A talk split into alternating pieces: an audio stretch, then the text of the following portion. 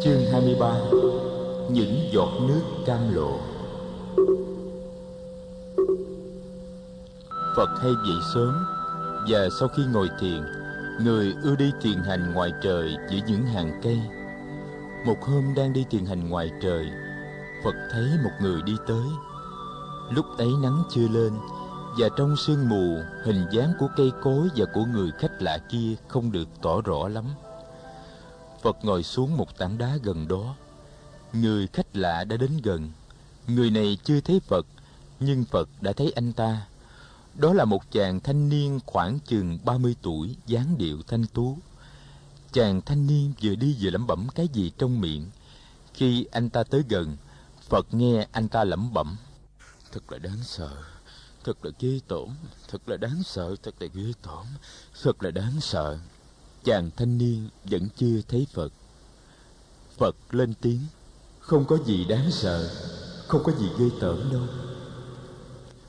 Giọng phật vọng lên rành mạch và ôn tồn trong không khí mát lạnh của buổi sáng mai. Chàng thanh niên giật mình nhìn sang.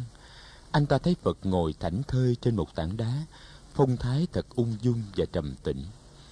Anh ta tuốt bỏ đôi dép, tiến tới trước phật và lạy rồi anh ta ngồi xuống trên một hòn đá thấp bên cạnh Phật. Phật hỏi, Cái gì mà đáng sợ, cái gì mà ghê gớm vậy? Chàng thanh niên bắt đầu kể chuyện mình. Anh ta tên là Gia Xá, con của một thương gia giàu có bậc nhất nhì ở thành Ba La Nại. Gia Xá sống cuộc sống giàu sang tột bậc. Cha mẹ anh ta cưng chiều anh và cung cấp cho anh đủ hết phương tiện để sống trong các thú vui của người giàu có, như là nhà cao cửa rộng, châu báu tiền bạc, rượu mạnh, kỹ nữ, tiệc tùng, cuộc vui. Gia xá là một người con trai biết suy nghĩ. Những năm gần đây, anh bắt đầu thấy tởm lợm vì cái nếp sống trác tán đó. Anh không còn cảm thấy lạc thú gì trong cuộc sống ấy. Anh ta khao khát một đời sống lành mạnh giống như một người bị nhốt lâu trong một căn phòng kín mít khao khát khí trời. Cả đêm hôm qua, bạn bè anh ta quy tụ để ăn uống, đàn hát và nô đùa với bọn vũ nữ. Thức dậy lúc nửa đêm, Gia Xá nhìn thấy cảnh tượng các vũ nữ nằm ngã nghiêng, phơi bày những chân tướng không đẹp đẽ gì của họ. Chàng cảm thấy không thể nào còn tiếp tục được cuộc sống trác tán này. Chàng khoác lên người một cái áo, luồn chân vào một đôi dép và mở cửa đi ra khỏi nhà. Chàng đi ra cổng trước, mở cổng trước. Chàng đi mà không biết mình đi đâu. Chàng cứ thế mà đi trong đêm khuya. Và tình cờ gia xá đi về hướng vườn lộc uyển. Tới đây thì trời vừa sáng và gia xá gặp phật. Phật dạy, gia xá, cuộc đời đầy dẫy những khổ đau, mà cũng đầy dẫy những hiện tượng màu nhiệm đắm mình trong dục lạc. Điều đó chỉ có thể tàn phá sức khỏe của hình hài cũng như của tâm hồn và lại tạo thêm khổ đau cho ta. Nếu biết sống một cuộc đời lành mạnh, không bị vật dục lôi cuốn, ta có thể tiếp xúc với biết bao cảnh tượng màu nhiệm trong cuộc đời. Gia xá, con hãy nhìn những thân cây đứng trong sương mù này. Đó là những hình ảnh vừa đẹp đẽ vừa màu nhiệm. Trăng sao? Sông núi, ánh sáng mặt trời, tiếng chim hót, tiếng suối reo. Tất cả những biểu hiện đó của vũ trụ đều màu nhiệm, đều đẹp đẽ, đều có thể cho ta những nguồn vui bất tận. Những niềm vui này không phá hại sức khỏe của thân thể và của tâm hồn, trái lại còn nuôi dưỡng được cho thân thể và tâm hồn. Chính thân thể và tâm hồn con cũng là những hiện tượng màu nhiệm con tự nhắm mắt lại, thở ra thở vào vài ba hơi, rồi con mở mắt ra xem. Con thấy không? Hai mắt của con có thể nhìn thấy cây, thấy sương, thấy trời, thấy tia nắng ấm. Hai mắt của con thật màu nhiệm.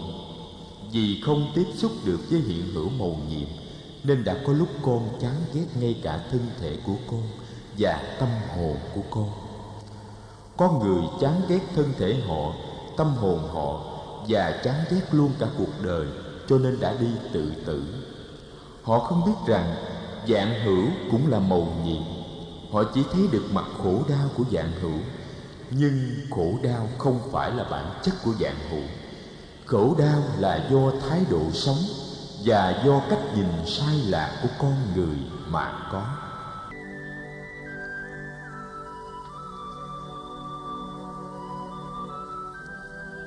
Gia xá là một chàng trai rất thông minh. Những lời của phật như những giọt nước mát tưới vào tâm hồn khô cạn của chàng. Rất sung sướng, chàng quỳ xuống dưới chân phật và xin được làm học trò xuất gia của phật. Phật đỡ gia xá lên, người nói, người xuất gia sống một cuộc đời thanh bạch và kim cung, không nắm giữ tiền bạc, ngủ trong am lá hoặc dưới gốc cây ăn bất cứ thức ăn nào xin được, và mỗi ngày chỉ ăn một bữa. Con có thể sống như vậy được không? Dạ lại thầy, con có thể sống như vậy được. Phật nói, người xuất gia tu học cần phải đem hết tâm tư và nghị lực để hoàn thành sự nghiệp giải thoát của mình, để có thể giúp đời và giúp người làm vơi bớt những khổ đau trong sự sống con có phát nguyện đi theo con đường ấy không? Lại thầy, con xin phát nguyện đi theo con đường mà thầy chỉ dạy. Vậy ta sẽ cho con xuất gia. Người xuất gia tu học trong giáo đoàn ta sẽ được gọi là khất sĩ. Mỗi ngày đi xin thực phẩm là để tự nuôi sống mình, để tập đức khiêm cung và cũng để có cơ hội tiếp xúc với con người mà hướng dẫn họ trên con đường thành đạo. Vừa lúc ấy, năm vị sa môn khất sĩ học trò của phật cũng ra tới. Gia xá đứng dậy cung kính chào mọi người. Phật giới thiệu năm thầy với gia xá, rồi hướng về thầy kiều trần như. Phật nói, thầy kiều trần như, đây là gia xá, một người trẻ tuổi có chí nguyện xuất gia. Ta đã ưng thuận vậy xin thầy chỉ dạy cho gia xá về cách mang y, ôm bát, đi cất thực, điều phục hơi thở, ngồi thiền và đi kinh hành. Gia xá, con đi theo thầy kiều trần như đi. Gia xá cúi chào phật.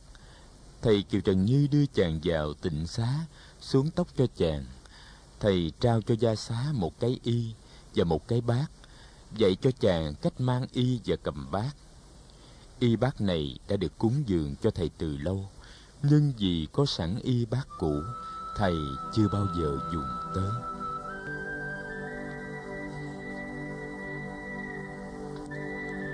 Chiều hôm ấy vị trưởng giả thân sinh của gia xá tìm tới vườn lộc quyển, suốt buổi sáng cả nhà đã nhốn nháo đi tìm gia xá. Cha của chàng cho người đi lùng chàng khắp nơi có một gia nhân theo vết dép của gia xá và tìm tới được giường lộc uyển. Anh ta thấy được đôi dép bằng vàng của tiểu chủ nằm bên một chiếc ghế đá. Vào hỏi thăm, anh ta biết là tiểu chủ của mình đang có mặt tại đây. Anh ta vội vã về báo tin. Ông thân sinh của gia xá tìm đến giường lộc uyển và được gặp phật đang ngồi trên tảng đá. Ông ta đến làm lễ người rồi chắp tay hỏi bạch sa môn ngài có thấy gia xá con của con không? Phật chỉ chiếc ghế đá bên cạnh người. Mời ông ngồi xuống đây.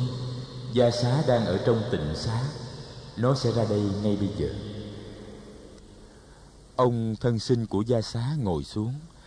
Phật kể cho ông ta nghe về những gì đã xảy ra sáng nay. Phật cũng nói cho ông ta nghe về tâm sự của gia xá và những khao khát của chàng người kết luận gia xá là một người con trai thông minh và có chí khí. Nó đã tìm ra được nẻo thoát cho tâm hồn nó và hiện tại đã có niềm tin và sự an lạc. Xin ông hãy mừng cho nó. Tiếp theo, phật dạy cho ông ta về cách sống tỉnh thức để tránh bớt những khổ đau và phiền muộn và cũng là để tạo sự an lạc cho mình và cho những người chung quanh. Nghe phật nói tâm của ông ta càng lúc càng như sáng ra.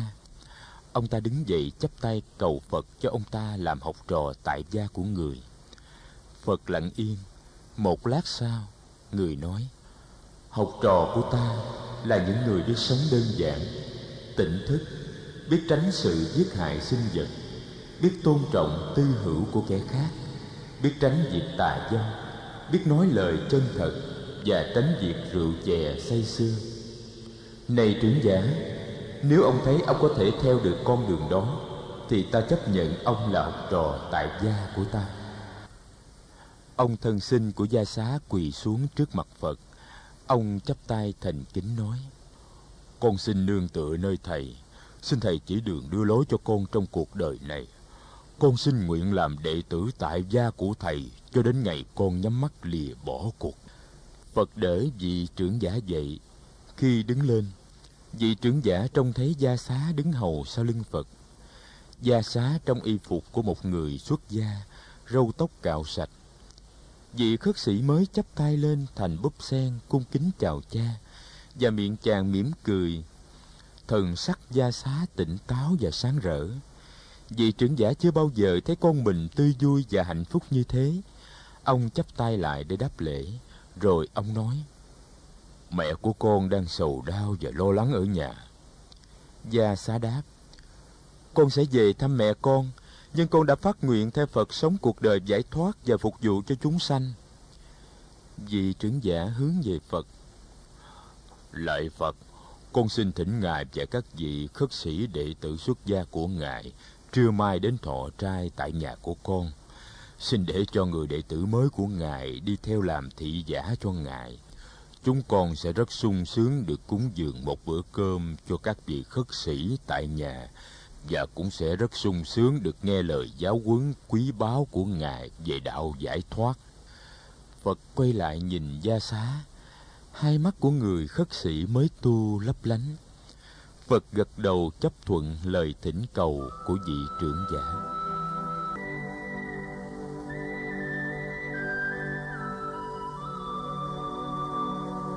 Sáng hôm sau, phật cùng sáu vị khất sĩ đến thọ trai tại nhà ông trưởng giả. Mẹ của gia xá thấy con mừng rơi nước mắt.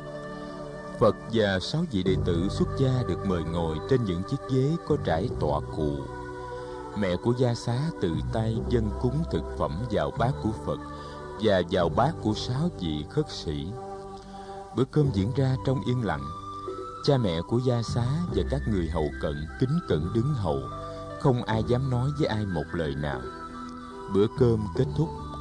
Sau khi bát đã được rửa, nước uống đã được dâng lên, vợ chồng ông trưởng giả chắp tay làm lễ phật và ngồi xuống trên những chiếc ghế thấp phía trước mặt người.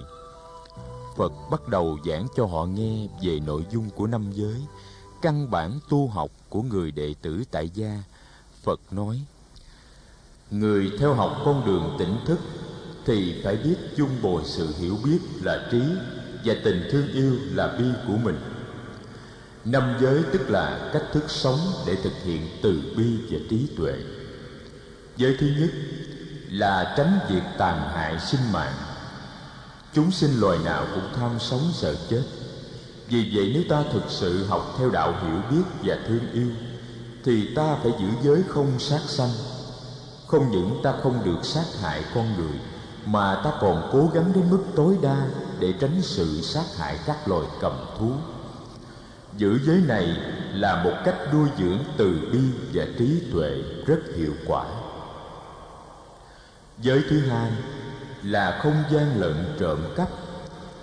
Ta không có quyền xâm phạm vào tư hữu của kẻ khác và không làm giàu bằng cách lợi dụng sự khờ dại và bóc lột sức lao động của kẻ khác.